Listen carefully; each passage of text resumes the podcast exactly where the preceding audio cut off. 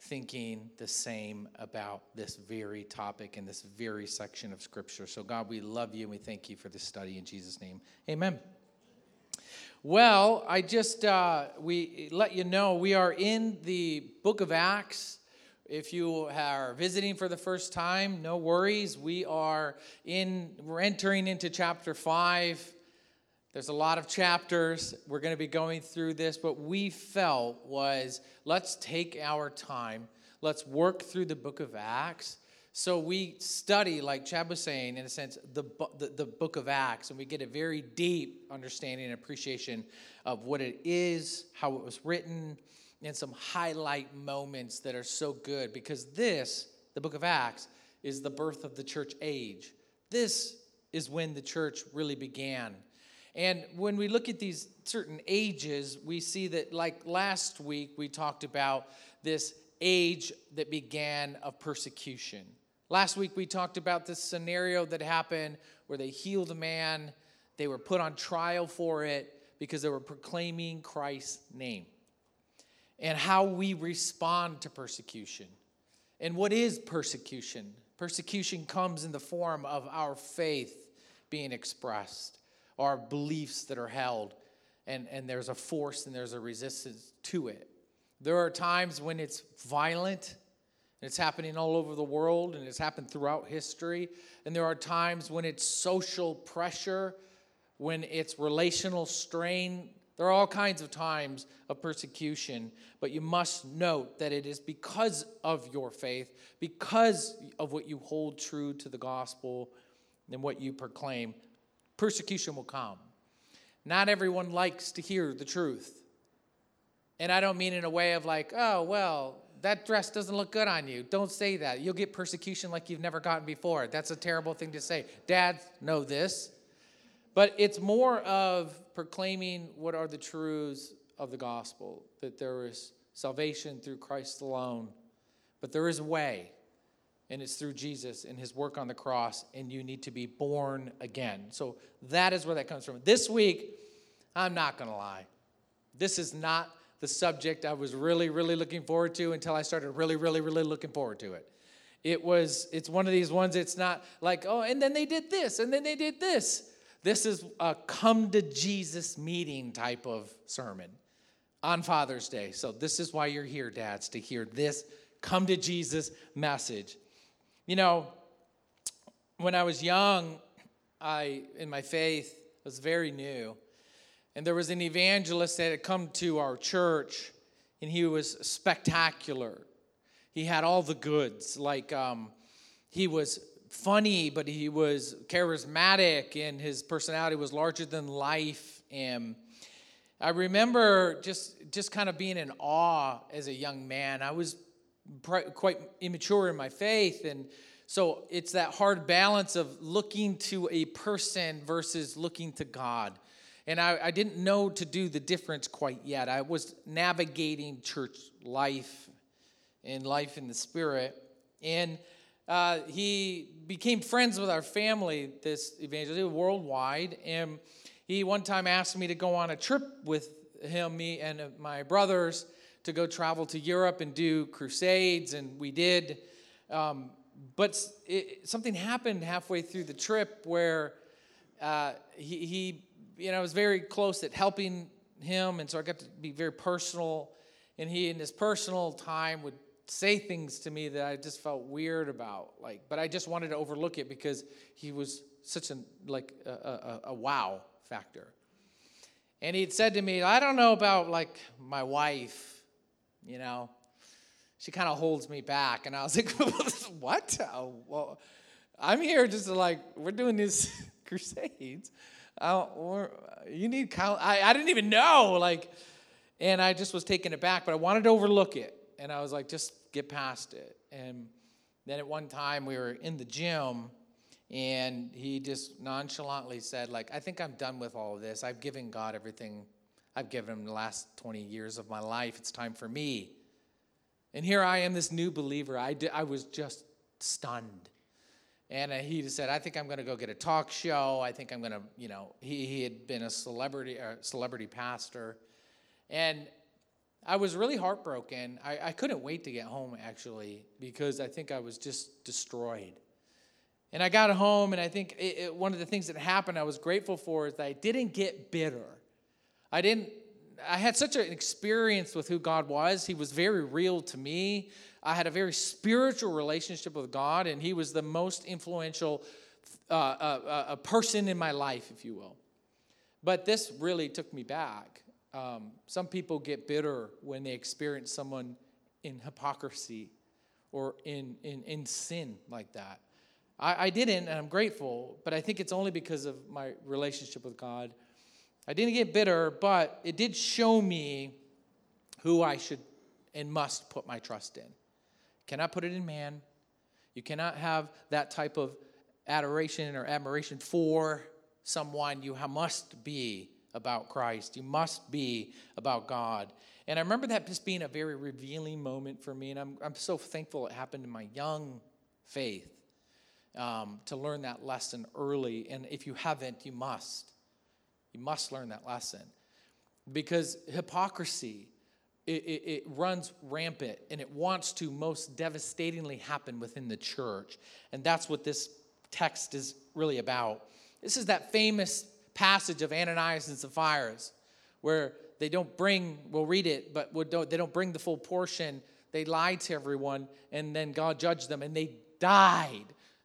Chad and I were joking, like, what should we title this? Give or die? I don't know what kind of title we should title this. Um, you'll find that this has nothing to do with giving whatsoever. This has absolutely have to do with deception and honesty. This is what the church must be about. And so the, the, you have to put aside the monetary portion of this and you have to look at the true spiritual meaning that's happening here. It's about truth and it's about lies. And lies, deception, hypocrisy destroy the church, which we'll say we'll get into this over and over and over.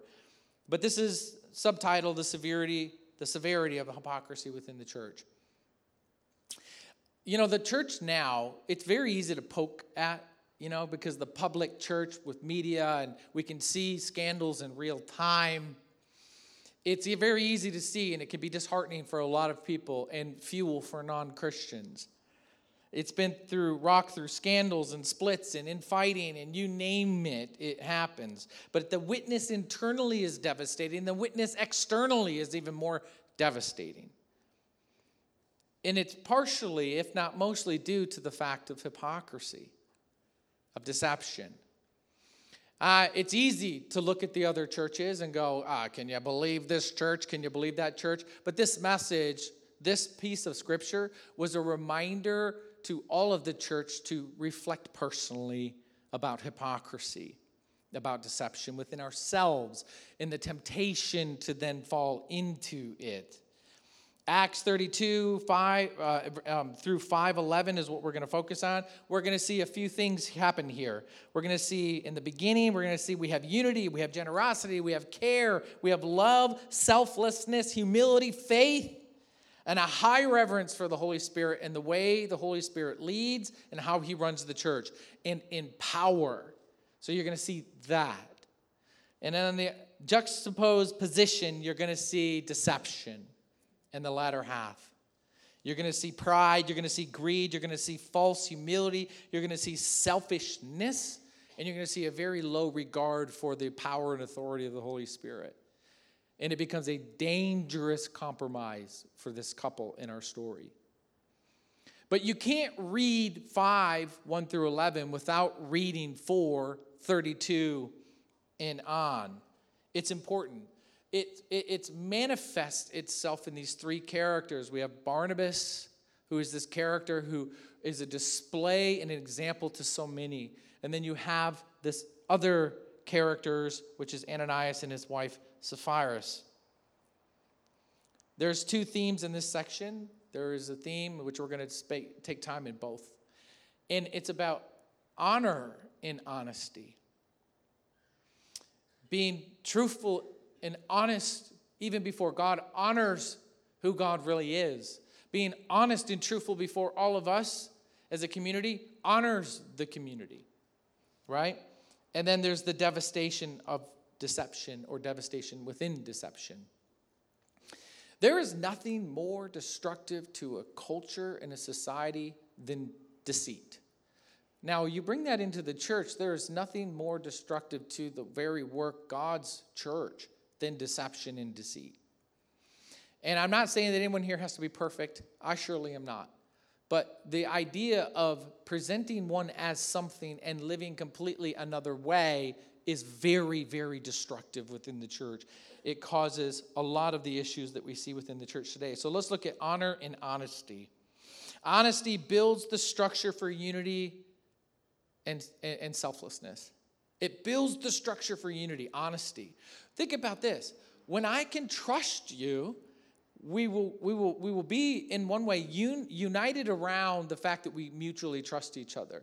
And then from that, selflessness can flow. But when there is just this hesitation, have you ever been talking to somebody before and you just listen to them for a second? You're like, I don't know if I trust you. Do you ever heard that? No? No? I've had this many times. Some would call it discernment.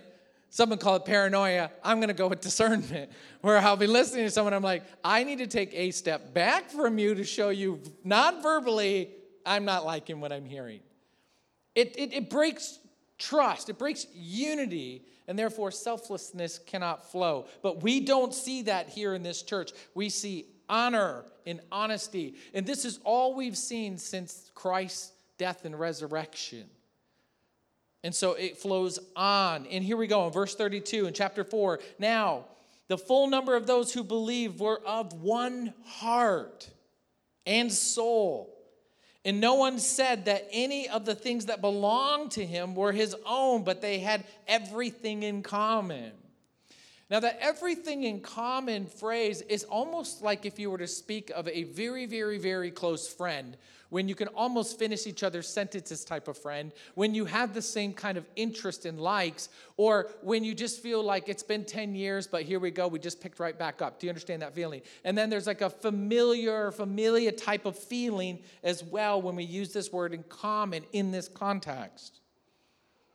But that one heart is a very interesting word. The heart in Scripture means it's the seat of your spiritual life, your physical life, your mental life. When the Bible talks about your heart, it means those faculties involved. And then when it talks about one soul, meaning that one soul, and the soul is how you lived out your life. And so they were in unity in heart, soul, mind, body, and they were in unity in how they lived it out. It was beautiful. Sometimes when you read that, you think, man, with everything we can see around, what we've experienced, maybe ourselves in church, how do we get there? It will have to come through honesty, truth. The only way you were able to bow your knee to Jesus and have him see down your heart is because you were honest about where you were and what you needed. You were at the end of yourself. You knew you could not save yourself. And so you had to become honest, and then change happened. That's how we need to operate. Listen to Ezekiel 11 18. Ezekiel 11 18 is written to a, a group in exile, but they're going to return. They've been taken away from their home, but they're going to return. Now, we can read this, and we have to remember that this is to a group of people at a certain time in the Old Testament, but the principles, I believe, remain the same, and especially God's heart towards these principles. Ezekiel 11 18. When the people return to their homeland, they will remove every trace of their vile images and detestable idols. And we, we could, they were worshiping idols that were not of God, but we, we have the same thing. We have idols that we have to constantly make sure that they do not be a part of our life. We have things that want to be in place of God in our life.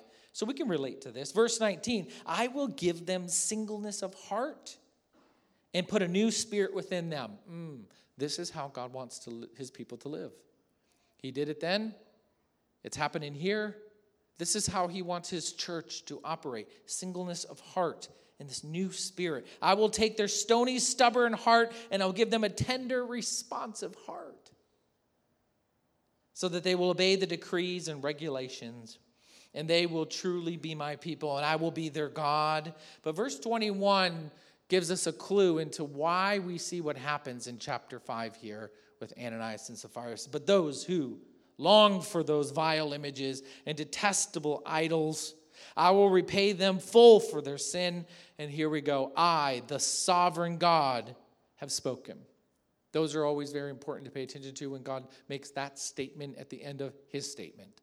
Because God is sovereign over the world and he judges rightly and correctly but he will always judge in just and be just about it. And we're going to see then, so we read that they're in this beautiful place. Things are really just, people are coming together and there is everything in common. Verse 33, we're going to see that the gospel is preached in truth and it honors the integrity of who Christ is and who he is in their life. When we do not talk about Christ in truth, it does not honor him. Uh, it, it's very tempting, and you will be tempted in this way when you are talking about scripture or the gospel with people to massage it to make it work. I can say that there are moments I'm tempted many times to do it where it's like, well, we can loosen this, we can relax that. Do you know what I'm talking about?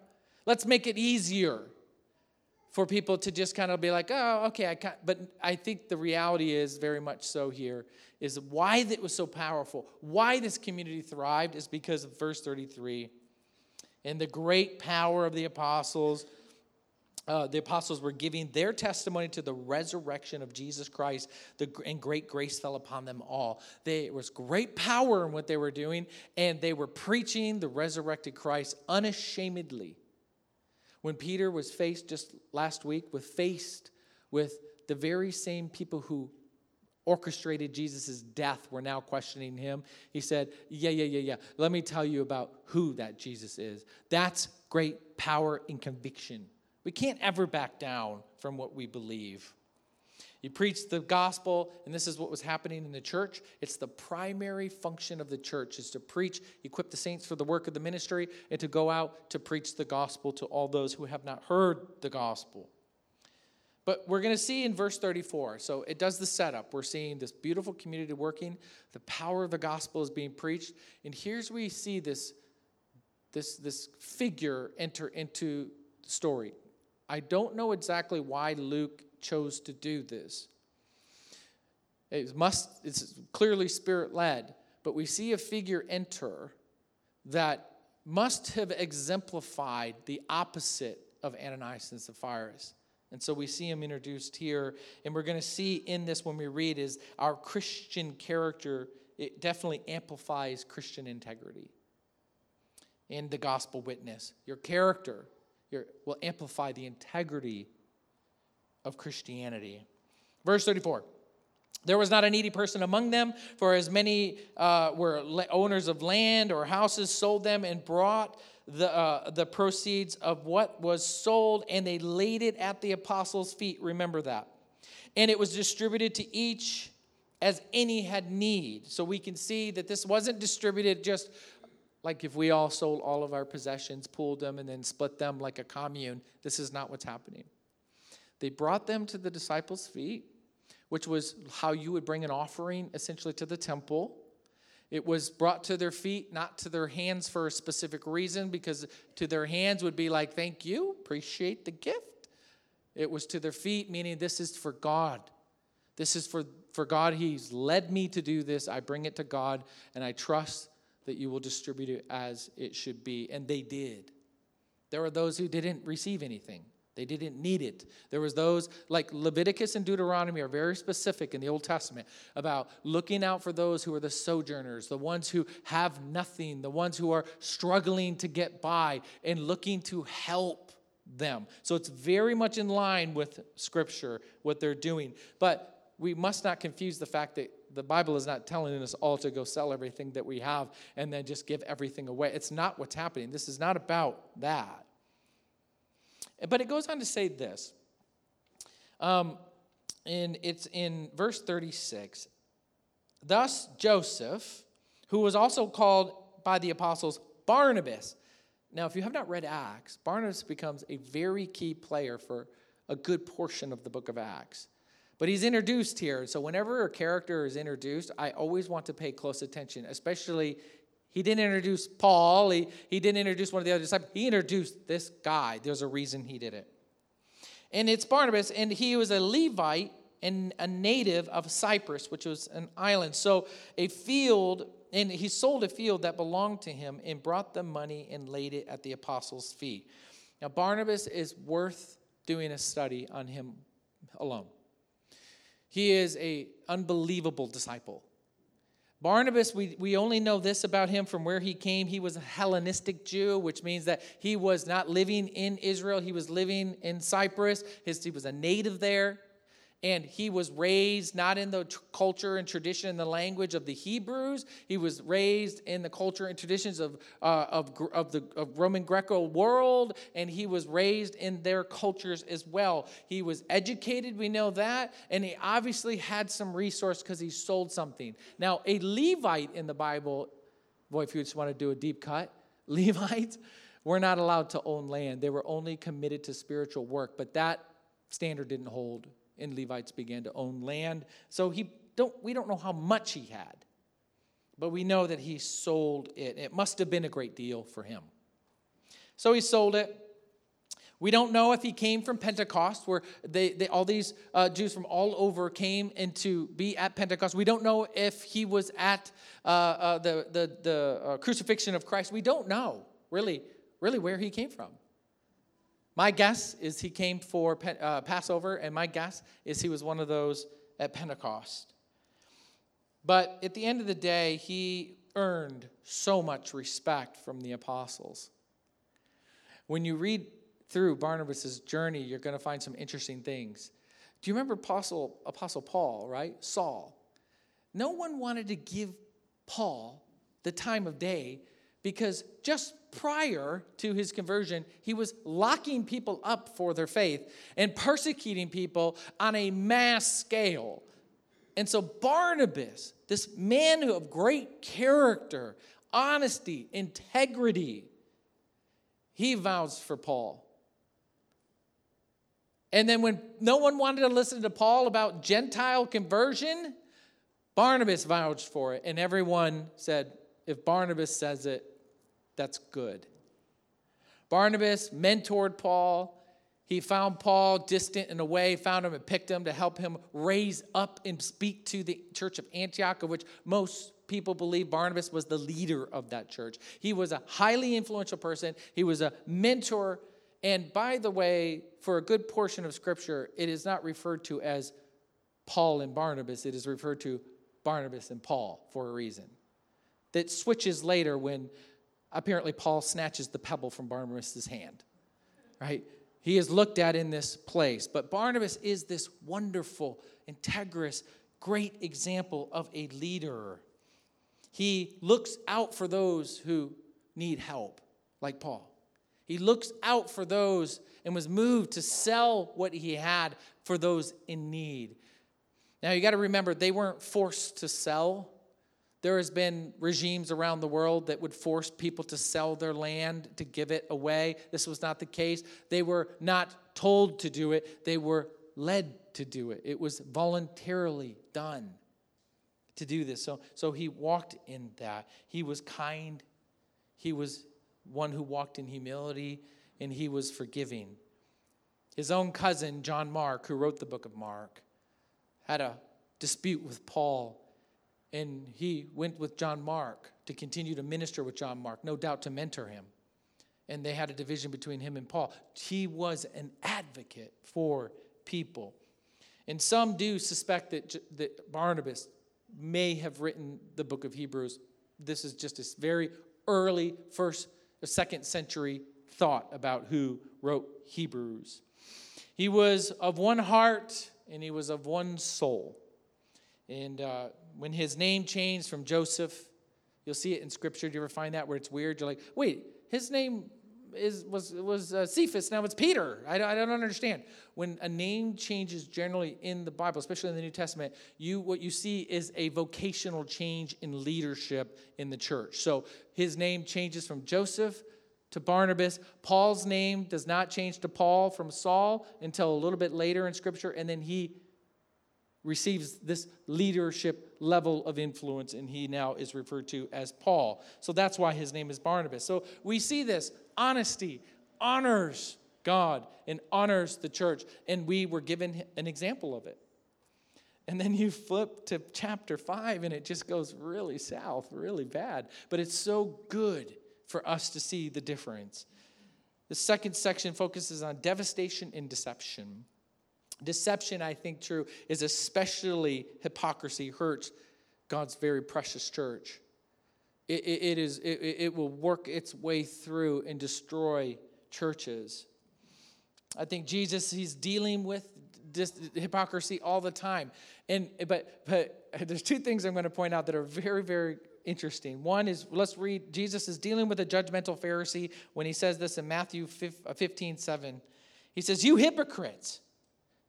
Well, did Isaiah, uh, Isaiah prophesy of you when he said, The people honor me with their lips? This is hypocrisy. But their heart is far from me. In vain do they worship me. This is a place we never want to be. Um, I, I, don't ever, I never tell anyone that Christianity is easy, and I hope you don't do the same. It's not easy to deny temptation. It's not easy to deny pressure. It's not easy. It's not just like we just walk around as like being a Christian is the easiest thing on the planet. I would question how you're doing it. I, it is it's very difficult. And so, why labor in vain? Why be one way inside, but outwardly express something that's not reflecting the inside? So, that is what Jesus defines as a hypocrite. Hypocrisy is deception, it's lying to man. Not, not, it's lying, it's not lying to man, it's lying to God. Ooh, that's like for real. if you really step back and think about it for a minute, we may think what hypocrisy is, is we're lying to everyone else around us. But really, what you're doing in the context of our faith, we're lying to God. And we will see he does not like that. Luke 12, 20, uh, uh, Luke 12, 2 says, nothing is, un, nothing is covered up that will not be revealed or hidden that will not be known. Jesus is letting everyone know that it's, it's, it's a waste of time to be something that you're not. It's a waste of time to be deceptive. It's a waste of time. Honesty builds all those wonderful things we just read, and deception destroys all those things, and God will see it no matter how good of a church face we may have. It's something that will be uncovered. I think sometimes I was thinking about this. Why is it sometimes I don't take seriously hypocrisy sometimes? Why don't I take God seriously? Why don't I why don't I just think that, well, I'll be fine and I can repent for it later? I think sadly, because I think it's a I think of God in this area, and God of grace, God of mercy, is a lot like our our government, which is something happens, we all know it happened, and then the politicians do say, we're going to get to the bottom of this. The truth's going to come out, but the truth never comes out. Do you know what I'm talking about? This is not how God works. It will come out. And, and the Bible says it will be on that day of, if anything, the last day of judgment. And we'll stand before God. And we'll have to face God. And this is how serious that is. It, it will be revealed, he says. It's not like how the government works. Open your Bibles, if you could, to Acts chapter 5. We're going to start in verse 1. And I want to read the second part of the story, this dece- story of deception. We'll read through it, and there's a few things I think we should talk about before we close. But a man named Ananias and his wife Sapphira sold a piece of property, and with his, with his wife's knowledge, and he, he kept back for himself some of the proceeds and uh, brought only a part of it and laid it at the apostles' feet. So he did what everybody else was doing. But Peter said, Ananias, why has Satan filled your heart to lie to the Holy Spirit and to keep back for yourself part of the proceeds of the land? While it remained unsold, did it not remain your own? And after it was sold, was it not yours uh, at your disposal? Why is it that you have contrived this deed in your heart? You have not lied to man, but to God. So we see that there was uh, a deception happening within this couple. They wanted to look the part, they wanted to be what Barnabas did, but they did this in their own power and their own might. They were believers, they were filled with the Spirit, no doubt. But they wanted to be something they weren't. And so they decided to show everyone something, but only deliver half. This is not about money, this is about deception. You have not lied to man, but to God. But when Ananias heard these words, he fell down and breathed his last.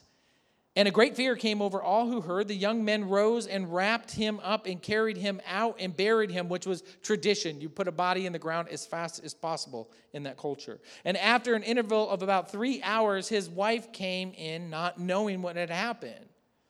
Peter said to her, Tell me whether you sold the land for so much. And she said, Yes, for so much.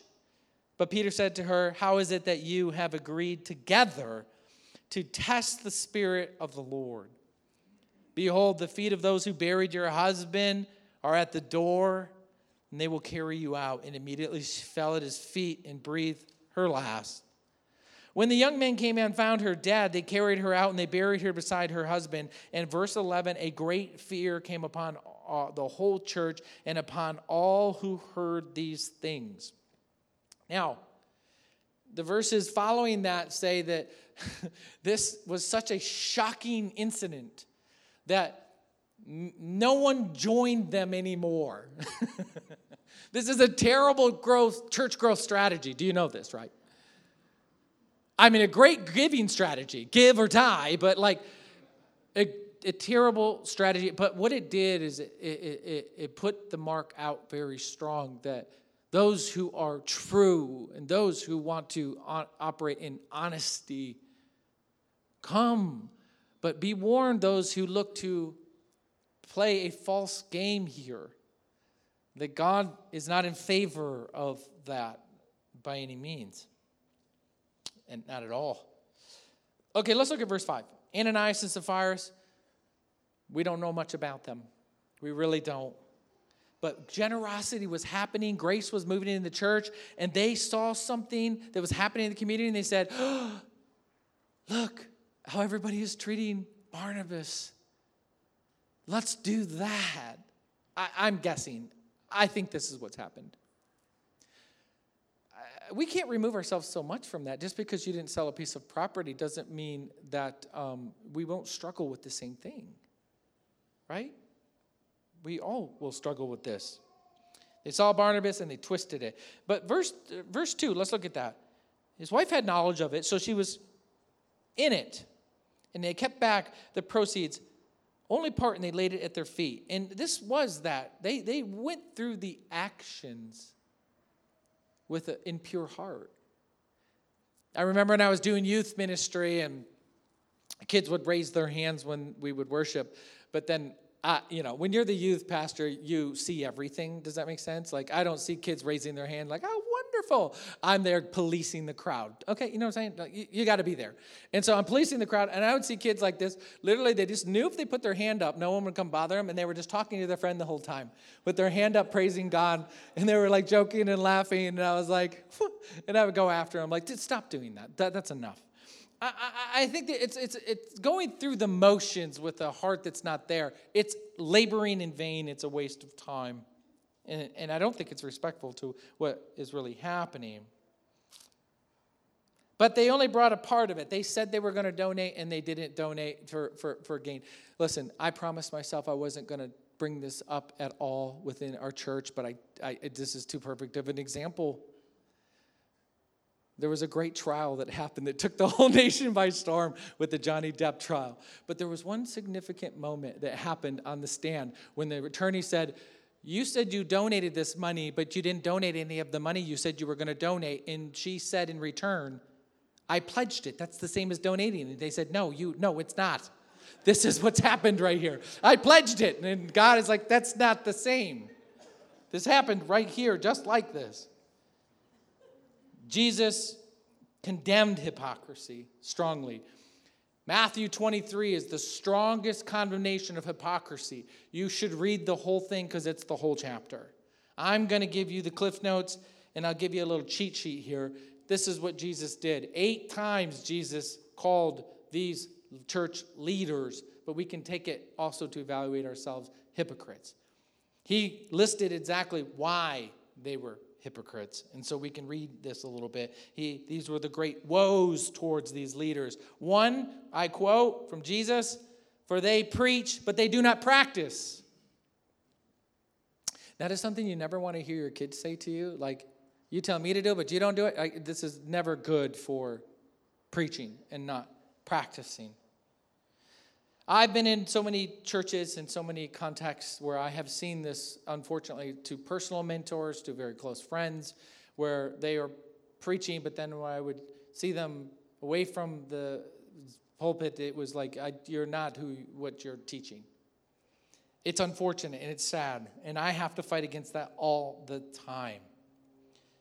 And Jesus says this against them. He says, They do all their deeds to be seen by others. This is the danger of hypocrisy. I can't lie. I am tempted by that sometimes, where I will do something and I want to be like, anybody see that?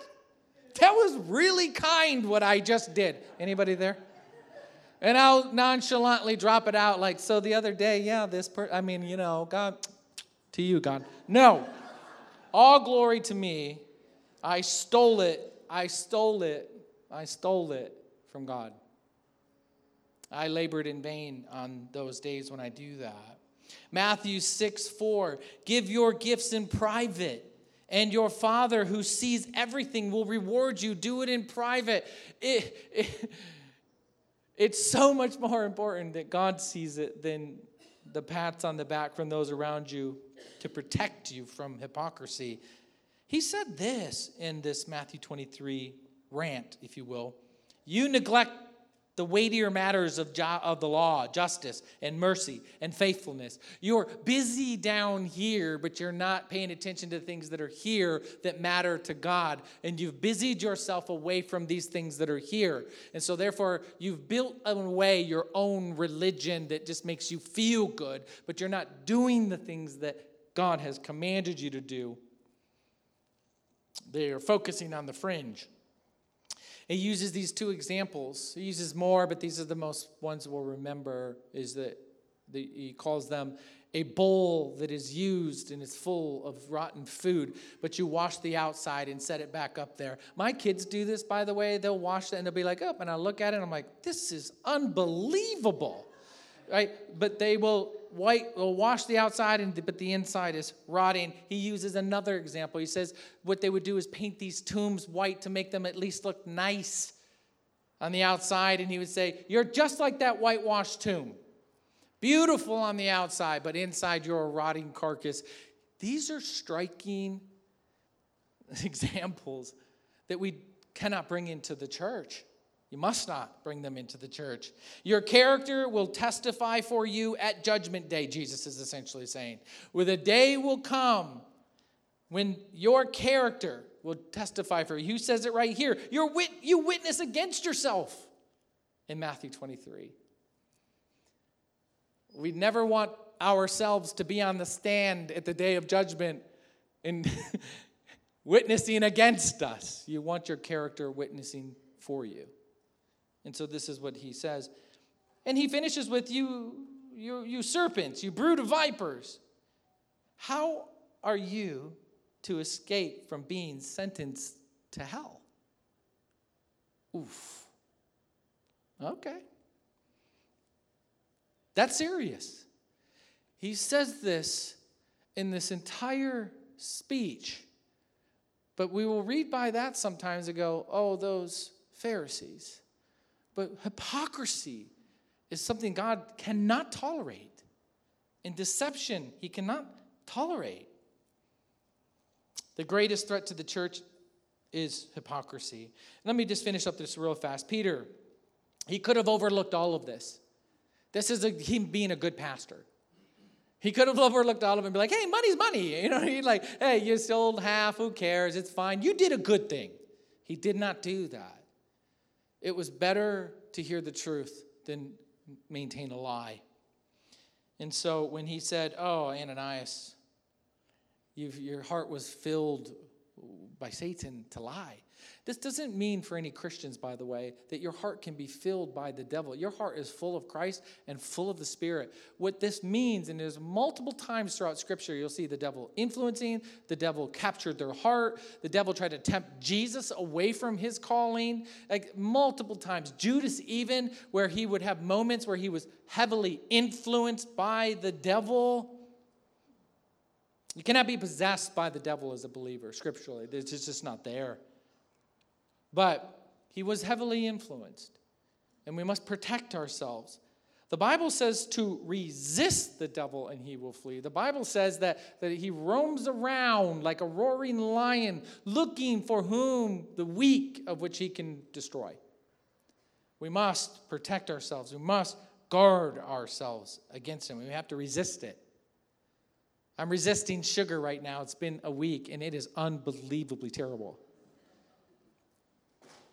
But do you know what I did? We have a whole bucket of candy in the office over there, and I was going to remove it, sorry to the staff, just for my sake.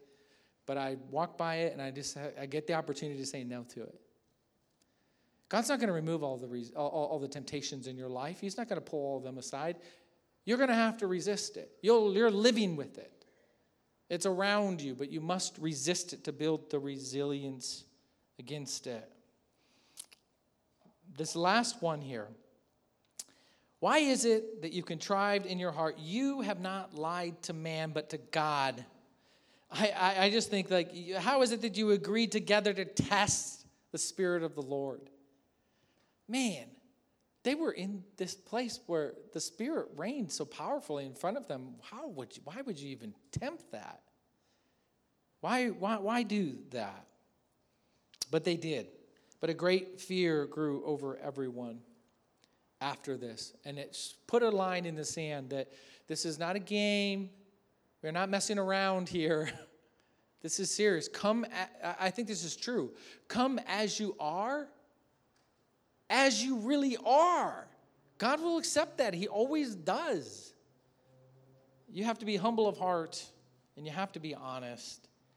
But I think this it's better to come as you are in your witness to the world than to pre- present something that's not really there for false glory. Don't do it. It's not worth it. Come as you are. God accepts honesty. As ugly as it may be in your life, He accepts and loves that. But to come falsely bearing something else, He opposes it. And He opposes it hard. And the church surely can't have it. We see its manifestation all over the world, and we, our heart breaks every time we hear a new story. Let's not do that as believers. Let's not do that, right? You guys can bow your heads and we'll close. We will honor God in our honesty and we will avoid the destruction of deception when we hold those truths tightly. If you're here and you struggle with this, it's a temptation. You will have to. You will have to Purge yourself of this temptation to be a hypocrite. It's so easy to look at everyone else and go, look at that hypocrite over there. At least I'm not like them. But we have this passage is to examine our own heart and let the Spirit speak to us in areas where we might be hypocritical. I'll just say this it's not worth lying to God. It never will be. It's not worth it. You can be a hypocrite, obviously, in different areas. I don't recommend it. But when it comes to our faith in representing God, He seems not to like it when we lie to Him. He knows what our lie is, but it breaks His heart nonetheless and angers Him. I would encourage you today to choose, I can only say it this way, the Barnabas way. Choose the Barnabas way. Choose the way of integrity, the way of truth, the way of honesty, the way that honors God. You're not going to walk out of here with little angel halos around your head and you're going to be perfect. I know that. But when it comes to your faith, represent you as you are. We cannot be a church that pretends to be something it's not, or the devil will be knocking at the door to take a foothold and grab your heart. And you do not want that. Let's pray. God, we love you. We thank you. Thank you for the truth of your word, God. Thank you that you show up in ways that correct and direct your church. And God, as we reflect on this section of Acts, God, that we see this dichotomy between truth and honesty and honor and deception and destruction, God, help us always choose truth and honor. And God, let us be a people that are very real and not fake but very honest and open before you and showing up as we are, who we are. And God, I just thank you for that. We love you. We thank you for your conviction in our life and the work in our life. And God, we thank you for what you do in our lives. And God, as we get ready to go out in fellowship and we get ready to break bread together, God, we do this in honor of you, of your death, your burial, and your resurrection of your broken body, God. And we ask that you bless this meal. And we thank you that your blood was shed, that our sins would be forgiven, that we be right with you, God, that we are heirs and we are we are children of you, God. We are grafted in as is said because of your blood. And we thank you for that, Jesus. And we'd eat in honor of that today as a community who lives and breathes for you. In Jesus' name, amen. Would you stand with me this last song?